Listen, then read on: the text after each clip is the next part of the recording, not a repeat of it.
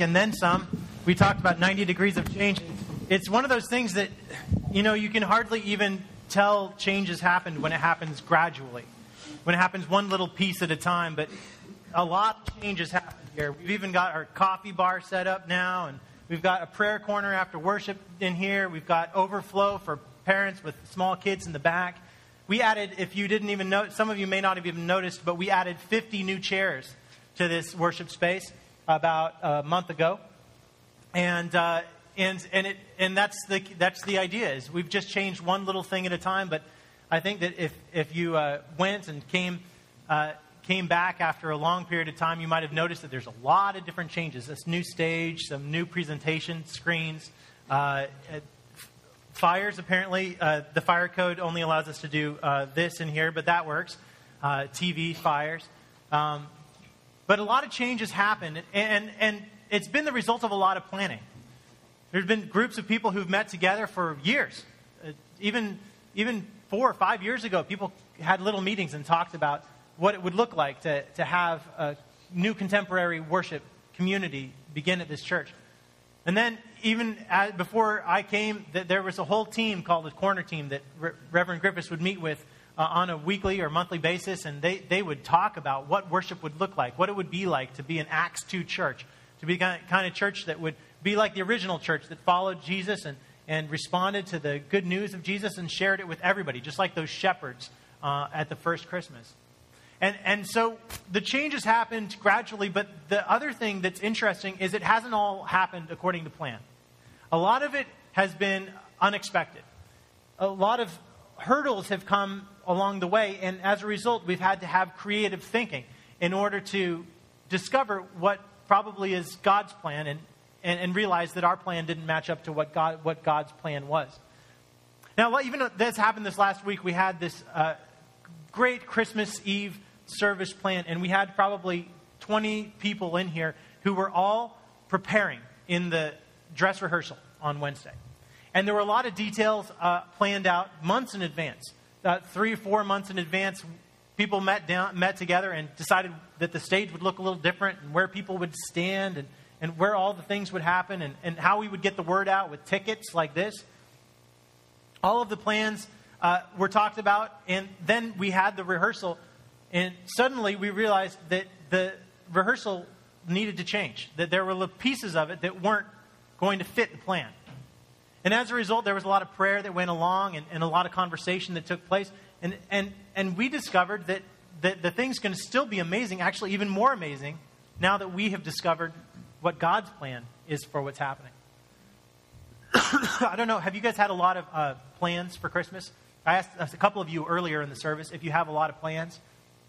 I know that there's some people who are flying across the country right now, and they think they have plans, uh, and they're encountering storms. And, and they, their plan was that they would get to a certain location at a certain time, and the storms came up this weekend, and, and we're not sure if other storms will come up uh, so that planes can't take off on time. Be getting you a little nervous if you're traveling. But, but they discovered that, that God had a different plan for when they would arrive.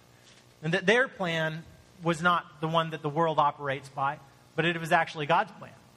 You may have a plan. Everybody's going to smile around the dinner table.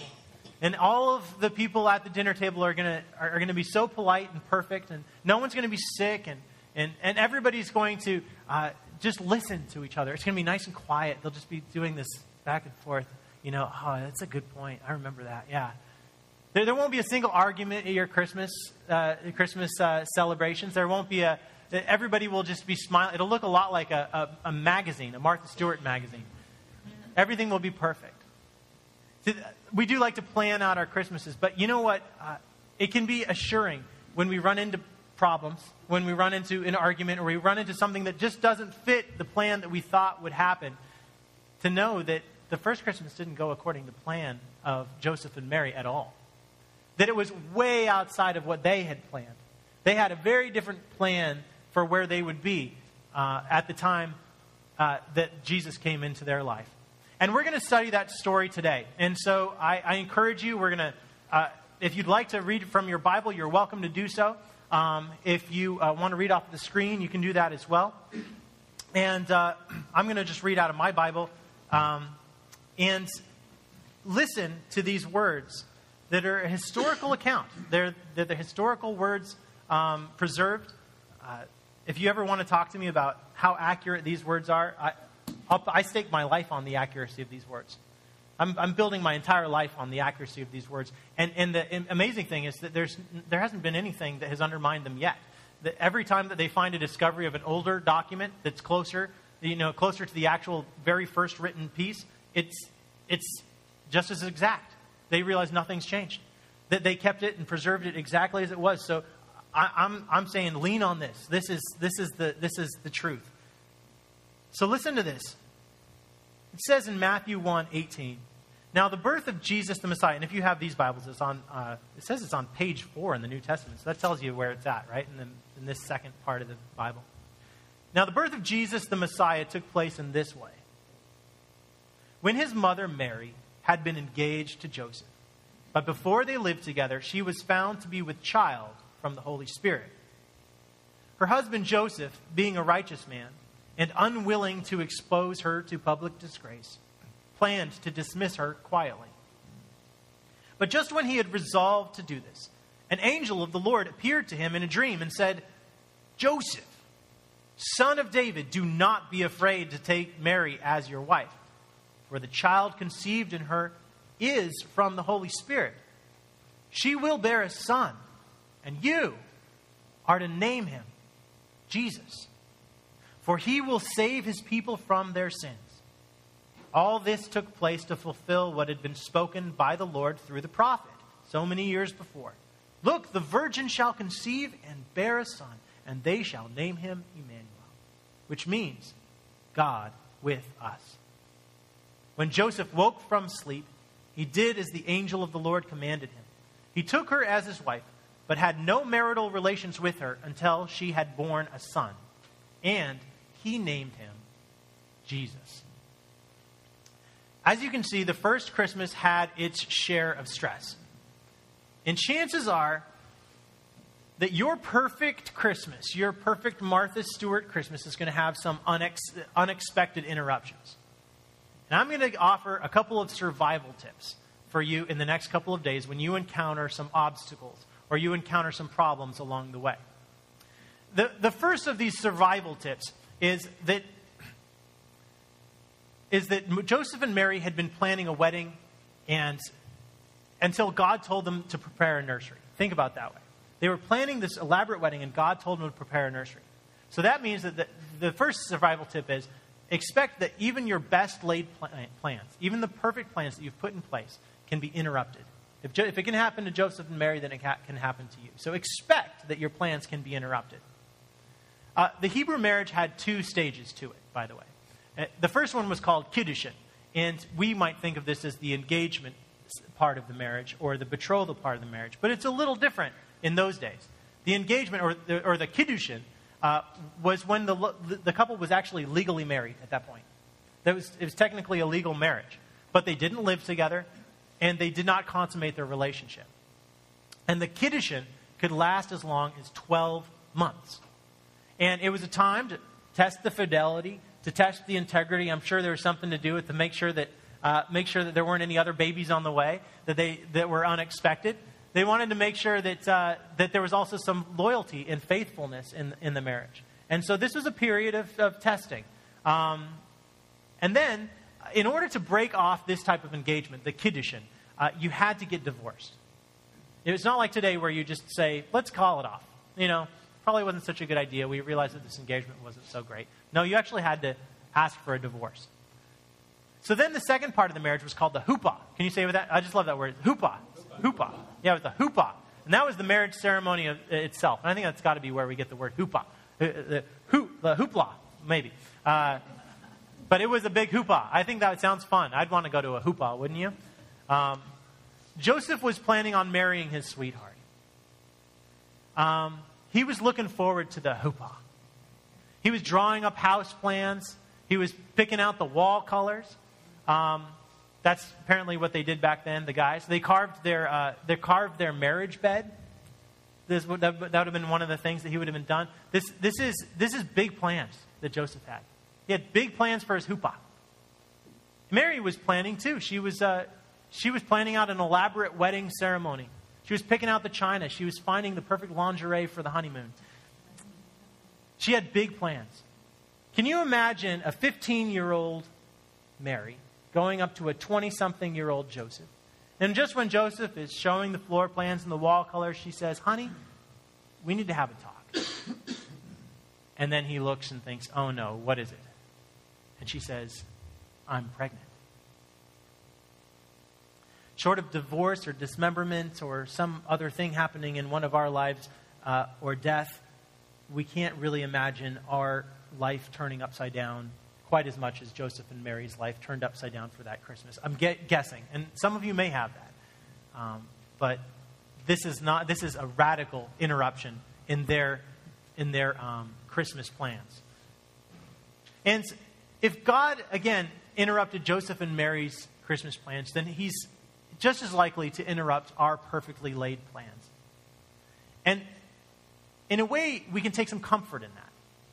We can make plans on top of plans on top of plans. But our plans may not be what God has planned for us. Think about it our plans versus God's plans. Which one do you think is going to ultimately win out in the end? God's plan. As some of you know, Danielle, my wife, uh, uh, my wife and I, uh, we had found out or discovered before we were engaged and before uh, we got married that there would be literally no chance that we could ever have children. Um, so we went into the engagement, we went into the, into the, into the marriage with a certain expectation and a certain plan. We were prepared. We knew what the future was going to be for us. And so we uh, actually had gone and started doing some um, adoption um, investigation. We went to an adoption conference, and, and, and we had just, you know, we were at that point where we were just about to get the paperwork and fill it out. And uh, we were trying to figure out which agency to go with and things like that. And then just uh, three days after we went to this adoption um, conference at Saddleback Church, it was, uh, it was a conference about adoption, we discovered that Danielle was pregnant with Ella, our first baby girl. And then we felt so blessed that we decided it would be so fun. I mean, maybe it's possible for us to have another kid.